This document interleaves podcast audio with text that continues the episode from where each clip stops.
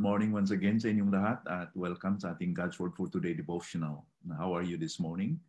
I hope that you and I are prepared sa ating pangangaral, sa ating pag-meditate sa salita ng Panginoon, which is the manna for our soul. Today, patuloy tayo sa Galatians chapter 2 verses 6 to 10.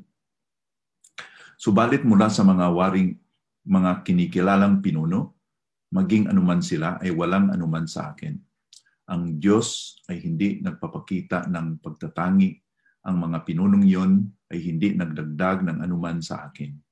Kundi nang makita nila sa akin ay ipinagkatiwala ang Ebanghelyo para sa mga hindi tuli, kung paanong pinagkatiwala kay Pedro ang Ebanghelyo sa mga tuli. Sapagkat ang gumagawa sa pamamagitan ni Pedro sa pagkaapostol sa mga tuli ay siya ring gumawa sa akin sa pagkaapostol sa mga hintil. At nang malaman nila ang biyayang sa akin ay pinagkaloob, ang kanang kamay ng pagkikisama ay ibinigay sa akin at kay Bernabe, ni na Santiago, Cephas at Juan.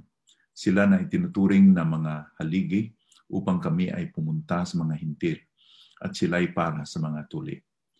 Ang kanila lamang hiniling ay aming alalahanin ang mga dukha na siya namang aking pinana bikang gawin.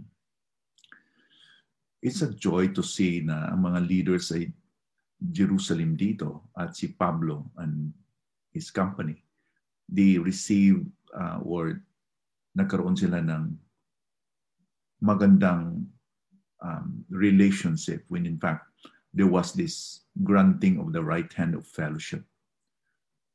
Ang, ang kanang kamay sa pakikisama the apostles and, and leaders themselves, si Paul, James, and John, they were the leaders in the Jerusalem uh, circle of churches as pioneers. They are the apostles. They, sila yung mga pillars of the faith during the time.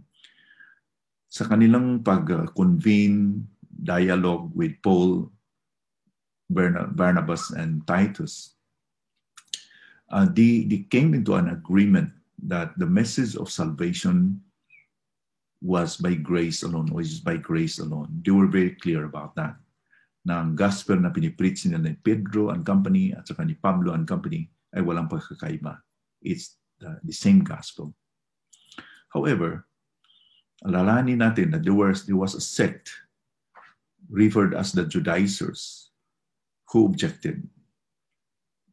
Kaya nga binanggit dito ni Pablo that Titus um, who was a Gentile, who was a, a Greek, because of the agreement that the gospel is beyond the forms and beyond the tradition, um, hindi dapat si Titus ay circumcised.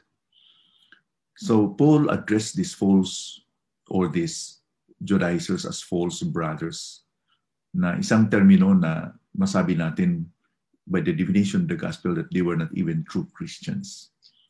So in our churches today, we know that hindi natin ma-assume that lahat ay ligtas.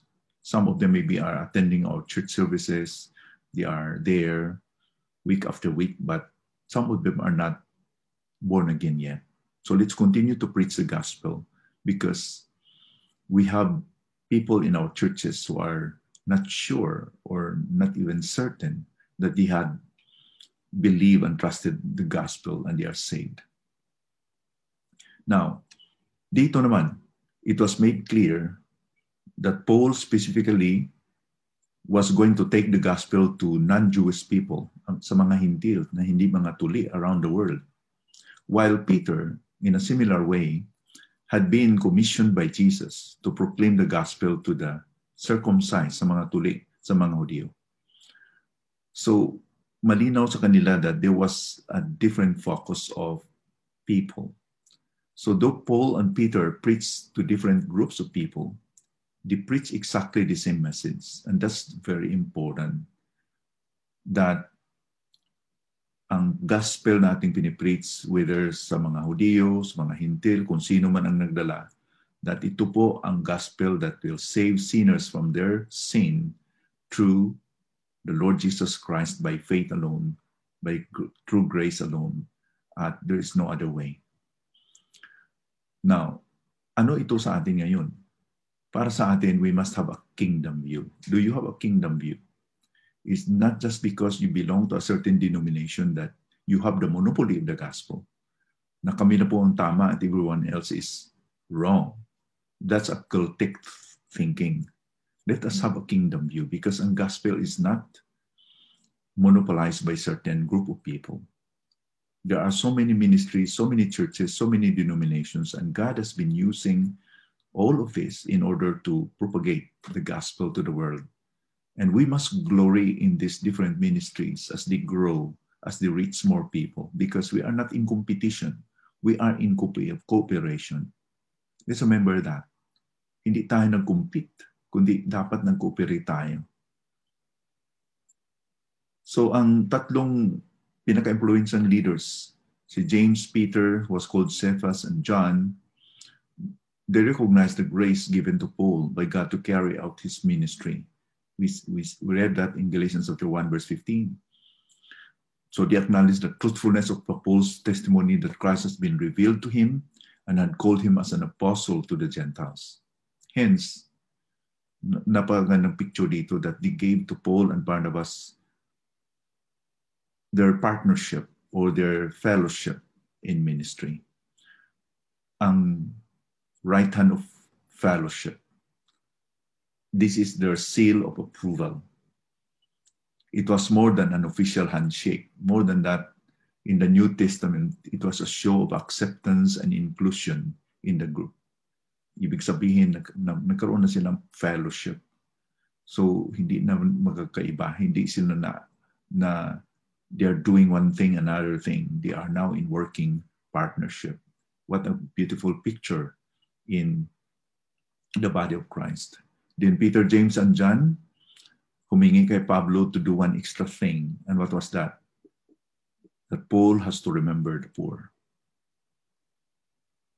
Ano kaya ang importansya dito na ni-emphasize ni Pedro and company na si Pablo kung he is going to go to the Gentiles na alalahanin ang mga dukha, ang mga poor. Now let's remember when that when the Lord Jesus Christ began his earthly ministry, he cited in the book of Isaiah that the Holy Spirit has anointed him, that he is going to preach the gospel to the poor. And si James din nagsasabi that, has not God chosen the poor in this world to be rich in faith? As somebody has joked that God loves the poor people. That's why he, he made a lot of them. So, napaka napakalapit ng ng Panginoon ng uh, ng, ng puso ng Panginoon ang mga mga dukha. Blessed are the poor in spirit. Uh, blessed blessed are those who are humble and God loves them. Yeah. So Paul readily, eagerly agreed when in fact we can see that in the in in in the next uh, in the in the history of Paul's travels in Acts chapter 11 verse 29 to 30 that he had brought relief for those affected with famine at Jerusalem na binigay sa mga kapatiran sa Antioch and Syria. And even in one of Paul's missionary journeys, he urged Christians to give support and care to those who are struggling in Judea. So Paul was committed to really remember the poor. Para sa atin, mga kapatid din, the gospel is for the poor, for the least and the lost. Now, wala naman siguro mayaman sa atin in terms of the gospel. Everyone is poor. Now, there are people who are materially blessed, but if they have no other thing except their riches without Christ, they are really poor in the Lord. So let's be like the, the Christians at Judea and Paul and his company, that we will develop and cultivate wonderful working relationship, that we could give right hand of fellowships, especially when we know that this group or that group is preaching the right gospel. All the other aspects of of uh, ministry are just peripheral. Ang importante, we're preaching the right gospel. You know, some some churches have their forms of music, their forms of worship. I mean, they're entitled to it because every church, every ministry has its own culture. But ang boiling or ang point dito is, are they focused on the gospel? Yun ba ang pinaka-importante? To preach the gospel. Because that is the power of God unto salvation to those who believe. So sana mga kapatid, ito po ang ating resolve sa ating churches, sa ating buhay. Manalangin tayo. Panginoon, salamat po for this morning again that we have this wonderful scenario in the lives of Peter and his company and Paul and his company about resolving some issues and at the same time resolving to work together. There is no competition in ministry, only that we are going to work for the proclamation of the gospel to expand the kingdom of God here in this world. Lord, help us that wherever you have planted us, help us to bloom, especially in proclaiming the gospel.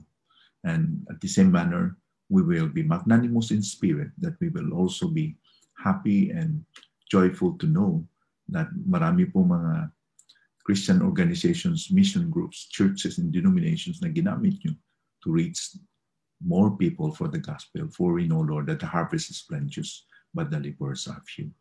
Panginoon, lay this desire in our hearts that we will really be a people will be part of proclaiming the gospel until the Lord Jesus Christ come again.